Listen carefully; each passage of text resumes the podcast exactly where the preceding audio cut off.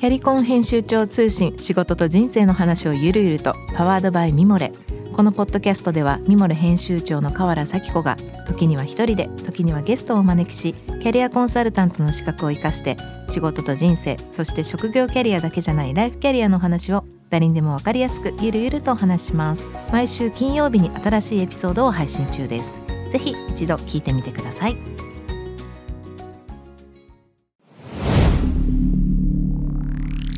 スピナー。こんばんは、ナビゲーター中道大輔です。 Vision to the Future、 日本のカルチャーを作り出す、物事、人の魅力を引き出し、世界に向けての価値観を共有するクリエイティブプログラムです。7月の27日の真夜中ということで、皆様いかがお過ごしでしょうか。梅雨は明けてると思いますが、これはホープでしかないですけども、緊急事態宣言はもしくはまん防というんですかね、は開けてるはずなので、うちの店でもそうですし、世の中ある程度普通に戻ってると信じたいですけども、どうでしょうか。こんばんは。すいません、今日の収録のタイミングはちょっと前なので分かりませんが、そういうふうに願ってます。番組への質問感想はぜひホームページの方からメッセージよろしくお願いいたします。ツイッターはハッシュタグビジョンフューチャーをつけてつぶやいてみてください。番組のインスタグラムも、随時更新しております。ビジョンフューチャー813ということで、ゲスト情報を発信してますので、そちらの方も合わせてご確認ください。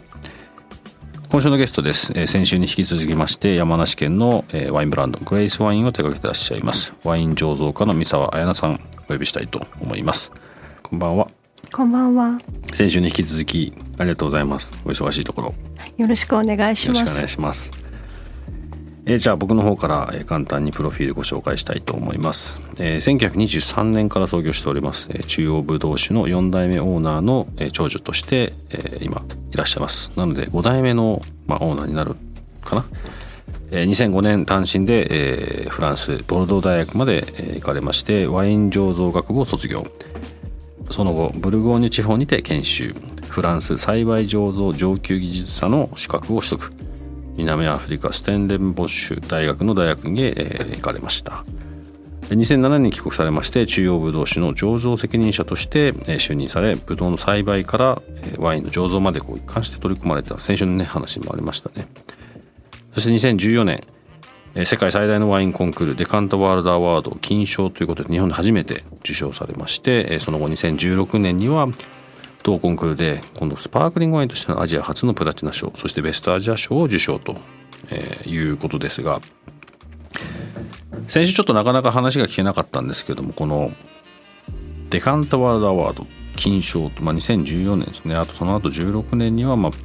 度スパークリングワインとしてプラチナ賞とベストアジア賞ということですけども、この賞っていうのは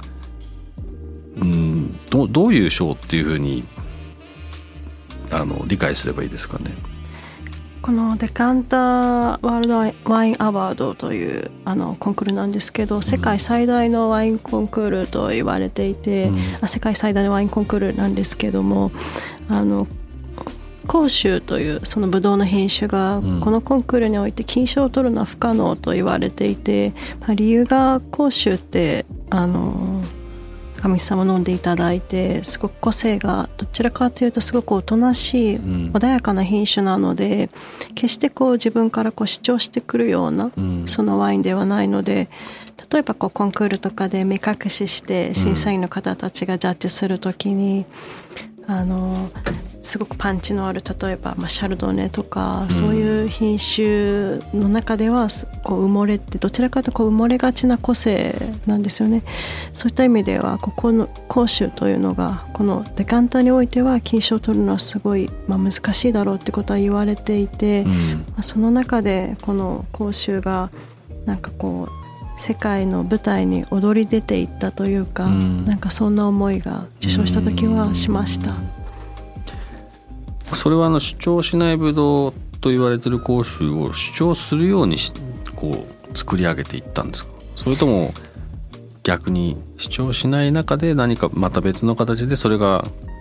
審査員の人たちに違った形で刺さっていったんですか。2つあると思っていて、もともとおとなしい個性なんですけども、そのブドウ栽培を先週お話しさせていただいたみたいにこう変えていって、うん、ですごくこうブドウが凝縮するような栽培方法をとって、うん、それまでどちらかというと甲州って糖度がまあ上がりにくいんで、例えば醸造の過程でこうほとうといって砂糖を足したりとか、うん、そういうことがされてこうアルコール度数を上げてという、まあ、そういった醸造技術で作られていたものをこうブドウ栽培から見直したことによって、うん、全くそういった醸造技術に頼らなくても、もちろん少しは醸造家なのでそういった技術とか知識は必要なんですけども、うん、その栽培のそのでしっかりブドウを凝縮させて糖度も高くしたところで、そういった今まで甲州のなんていうんだろう、こう甲州は糖度が上がりにくいとかそういうふうに言われてたんですけども、実際そうちゃんと栽培したら糖度上がるじゃないっていうところで、うんうんうん、まあ、そういった技術に頼らなくてもこういわばこうなんていうんですか、すっぴんの講習で勝負して、それがやっぱ世界で認められたっていうのは、うん、まあ、自分自身がというよりも講習が認められたみたいな風に思ったので、うんうん、当時は本当にすごく嬉しかったの覚えてます。なんかもっと戻したみたいな感覚ですね。じゃあ本当おっしゃる通りで、うん、なんか甲州って多分本当は多分すごいポテンシャルがある品種だと思うんですけど、もともとワインの品種だってね、はい、言ってましたもんね。本当にそう思います。それがこう開花したというか、うん、なんかそういう風に感じました。じゃ結構それが結果的に多少なりともこう主張するブドウにこうなんかなってったみたいな感覚ですか？はい、そうですね。あとはさっき中見さんおっしゃったように結構こうワインもこうなんだろう流れみたいなのがあって、うん、今世界的に人気なワインっていうと、かつてはこうちょっとこう赤で渋くてアルコール度数もたっぷりあって、うん、結構こうヘビーなワインっていうのが人気だったと思うんですけど、うん、今どちらかというとこうアルコールも少し控えめ で白のが圧倒的に人気で、うん、あ、それ白赤ってこう同時になんていうか、別に赤の部分白の部分じゃないんですか、こういうのって？あ、もちろんそうなん。それは分けて審査されるものなんですけど、うん、そのこう流行っていうんですかね、ワインの中で、はい、うん、そうですね、流行がどちらかというとこうアルコール低めになってたりとか、うん、こうエレガントとか、うん、そのヘビーなものよりもこうエレガントで控えめなものというのが、うん、こう世界的にちょっと好まれるようなこう流れになってきていて、うんうん、その中でこう講習がうまくはまったというか、うん、なのでそのクオリティ自体もその上がったっていうのもあると思うんですけど、その流れっていうか、うん、それにうまくはまったっていうのもあるんじゃないかなと思います。うん、面白いですね。なんかそれ例えば、まあ、僕多少ファッションの世界とかいろいろいたんですけど、ファッションの世界とかも結構似てて、やっぱちょっと前、もうちょっと前しても随分前になるかもしれないですけど、やっぱこうギラギラしてるものが良くてみたいなところから、うん、やっぱりどんどんシンプルになっていったりとか、まあ、身につけてるものだけじゃなくて生活自体が結構ライフスタイル全体がそのバーンと見せるもんじゃなくて、なんかその中で一個自分の光るものを持つような、なんかその全体的な考え方が随分ここ最近変わってきたなっていう風なのが、なんか今の話とワインの世界となんかもしかしたら人のなんか頭の中にあることって結局同じなのかなっていうのちょっと思いましたね。すごくそれは思います。なんかワインもそうですし、お料理とかもどんどんこう昔みたいにこうバターとかクリームを使ったヘビーなものというよりは、すごくソースなんかも軽めになってますし、うん、素材を生かすとかね、うん、そうですね、うん、感じます。なんか結局まあ人が選ぶもんなんでつながるんでしょうね、こういうのって。でもそういう意味ではすごい、まあ、これ2014年ですけど、まあ、14年16年こうそういう形で取り始めて、なんていうんですかね、ここは、まあ、山梨とか甲州とかっていうそのブドウとかその産地とその土地自体に持ってる、まあ、可能性みたいなものがこう世の中にこう少しシェアでき始めたみたいな感じだと思うんですけど、まあ、それからまあ6年7年経ち始めてますけど、どんなこう変化があります？そうですね、今でもこのやっぱりコンクールのことは生産量の3分の1ぐらい輸出してるっていうのもあって国内外で言っていただくんですけど、うん、なんか結構もう自分の中ではなんかそういうこともあったなっていう感じになってきてしまっていて、うん、なってきていて、実は一昨年全てのコンクールから卒業させていただいたので、いいですね、うん、今はそういうこともあったなっていうふうに思うんですけど、でもこの当時はですね本当に、うん、甲州がやっと世界で認められたみたいな、うん、そういうなんかこうまばゆい気持ちというか、うん、甲州がキラキラ見えましたね。うん、今そういうコンクールから少しこうちょっと距離を置くようになったということですけど、なんかそれは何か理由があったんですか？うん、やはりこうありがたいことにこの2014年でこのデカンターの金賞をいただいてから6年続けて金賞をいただいたんですね。そうなんですね、はい、うん、でなんかその時にもういいかなという気持ちになって、なんかもう少しこう自分自身にももちろんこの金賞を取るためにはその全部の世界中のワインの中の 2% とかそのプラチナ賞って言われると 1% 以内に入らないといけないです。それは本当に努力が必要なことなんですけども、うん、ちょっとこう新たな境地というか、うん、自分なりに考えていたこともたくさんあって、うん、そちら例えば畑を今有機栽培に挑戦してるんですけど、うん、それを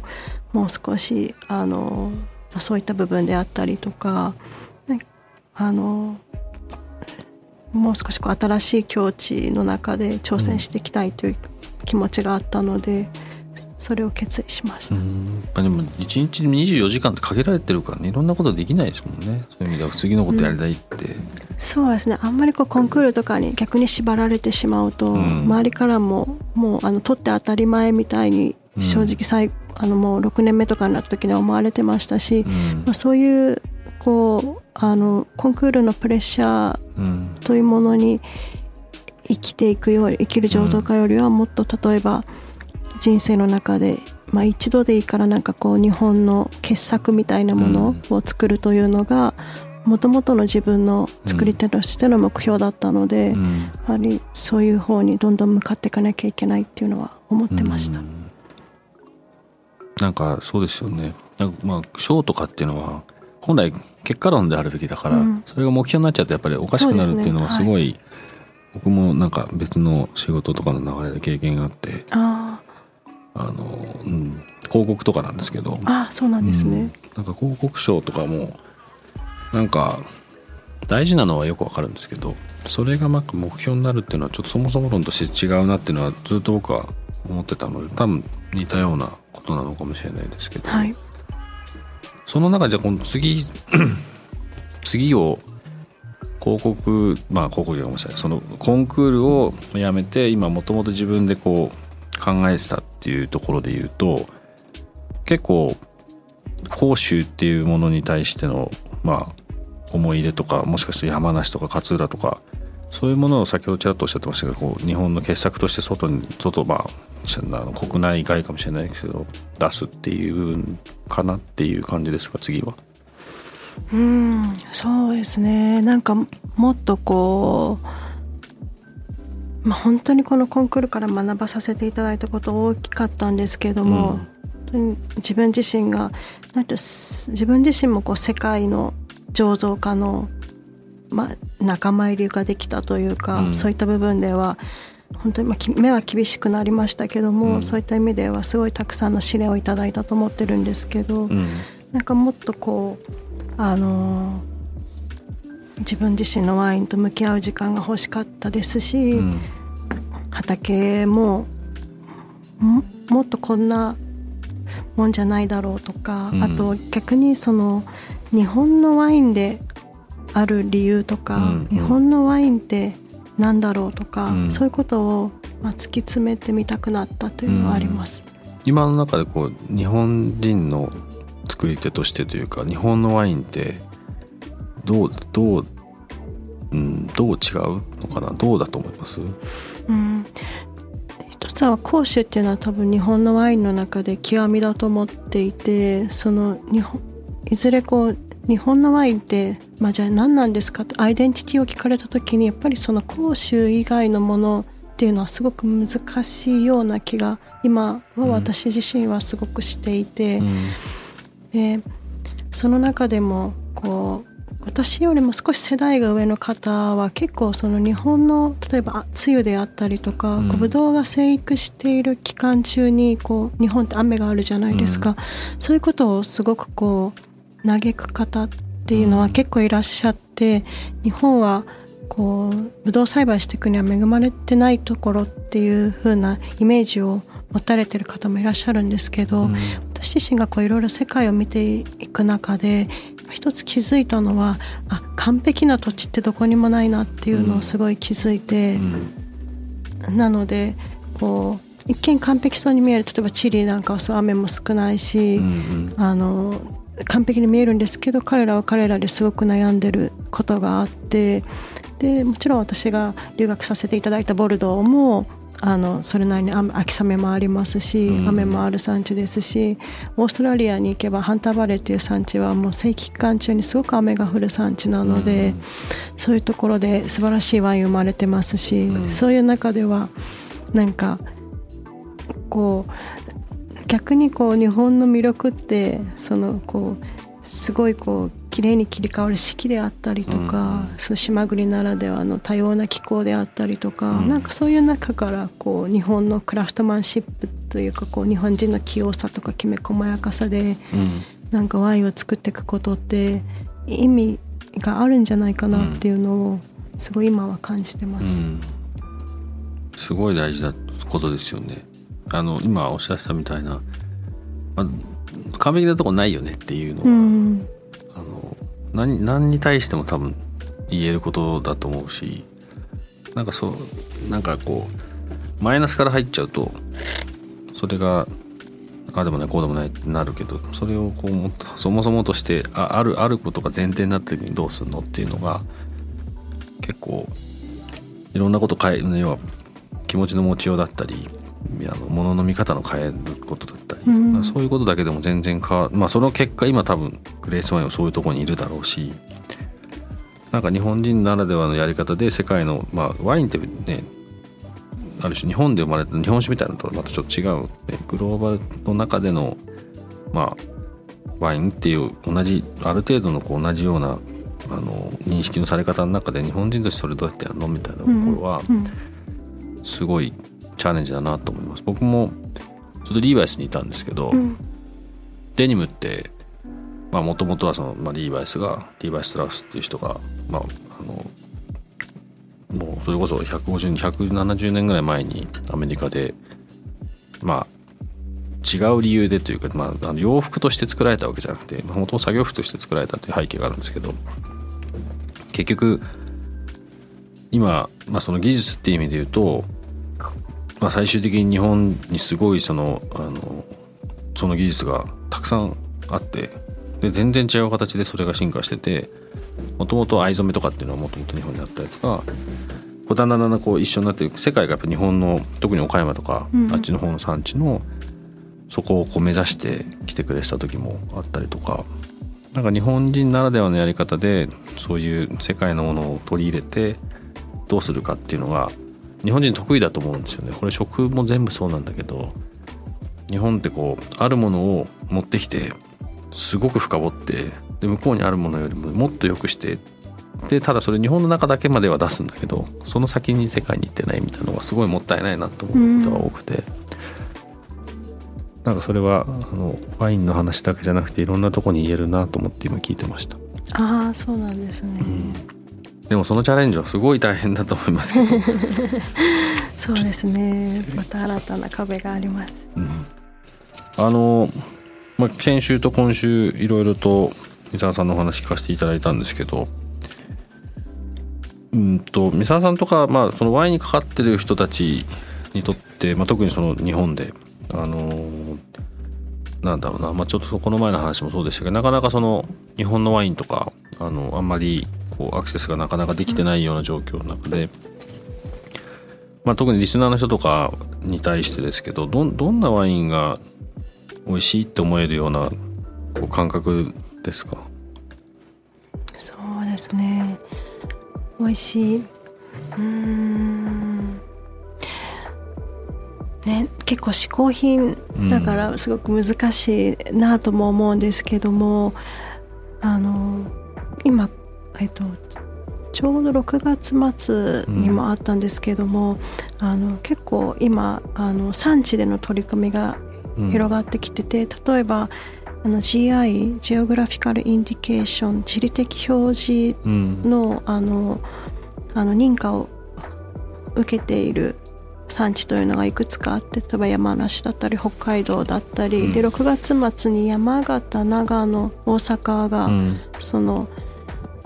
国からワイン産地として公式に認められた、その GI がこう表ラベルに、まあジオグラフィカルインディケーションの略で GI、山梨とか GI 北海道とか GI 長野とか、まあ、そういうふうに表ラベルに表記されてると、まあ、ある程度の基準をクリアしたワインになってくるので、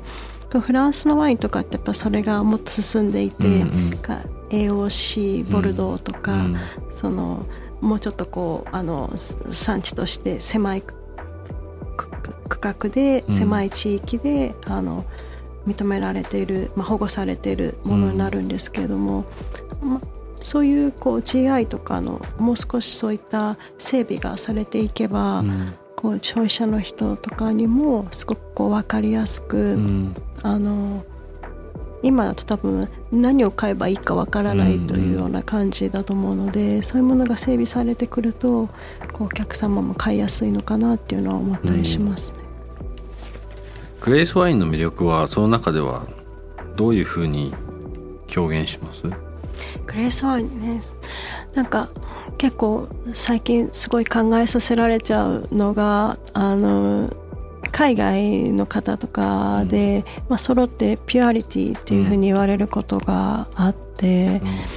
まあ、それが日本ワインのイメージとしていいものかわからないんですけれども、私自身はなんかピュアリティって言われると、なんか自分もなんかすごく誠実に、なんかすごく純粋にワインを作んなきゃいけないって思うから、結構戒めじゃないんですけど、なんかそのピュアリティって評価が、なんか例えばこうものづくりしてなのでこう悩み苦しむこともあって、いろいろこうなんかこう常にこう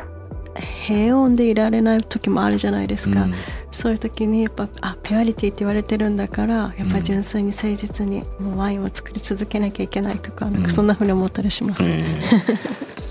もしリスナーの人がグレースワインを手に取ることがあったらそのあたりを感じてもらえるといいですね。ちょっと僕も今度それは考えて飲ませてもらいます。はい、じゃあということで、今夜のゲスト、先週に引き続きでしたワイン醸造家の三沢彩奈さんをお迎えいたしました。本当にいろいろとお話ありがとうございます。すごい大変な苦労をこれまでもされてると思いますけども、この後もまだまだ続くかもしれないですけど、まあ、僕も含めみんなで応援してますので、美味しいワインをぜひ作ってください。期待してます。ありがとうございました。ありがとうございました。 J-Wave Vision to the future Vision to the future 中道大輔がお送りしております、今夜のお話いかがでしたでしょうか。ピュアリティね、最後に三沢さんおっしゃってましたけど、本当にまあ言われてみればという感じでしたけども、もし本当に三沢の方手に取ることがあったら、そういうイメージで飲んでみてください。僕はそうでしたけど、まあ、知ってる人はねあれかもしれないですけど、日本のワインっていうイメージ随分ガラッと変えられたなっていうことなので、そういうトライをしていただけると面白いかなと思います。まあ、弊社でやってます上原キッチンというガストロカフェ、代々木上原にありますが、そちらでですね、これまでもやってるんですが、テイチャーニスというイベントを行ってます。これ何かというと、まあ、今なかなか旅ができないっていうのもありますけど、日本人といつもね旅行とかっていうとその土地に行って何食べようかとか何飲もうかって話をすると思うんですけど、このイベントはその逆で、産地から代々木上原に持ってこようという企画です。でそれを今までは高知の食材とか宮崎県の都城市の食材っていうことを、うちのシェフと当然現地にいるシェフだったりとかいろんな人たちがこうマッシュアップしていろんなことを提供するっていうコンセプトでやってきたんですけど、今回はですね、なんとグレースワイン、フィーチャーさせていただきたいと思ってまして、ちょっと詳細どんな風にこう提供するかっていうのはまだ実は、今日の段階で全部決まってないんですけれども、ただ三沢さんのところのワインをいろんな形でご紹介したいなっていうとこまでは決まってますので、詳しくは番組ホームページと、あとはうちの上原キッチンのインスタとかにも出す予定ですので、そちらの方ご覧いただければと思います。番組への感想質問等ございましたら、ぜひ番組のホームページからお願いいたします。ツイッターはハッシュタグビジョンフィーチャーをつけてつぶやいてみてください。番組の公式インスタグラムも更新しております。ビジョンフィーチャー813ということで、見ていただければゲストの情報等々配信しておりますので、そちらの方も、チェックしてみてください。ビジョントゥデフューチャー、ここまでのお相手は中道大輔でした。 See you next week. Good night.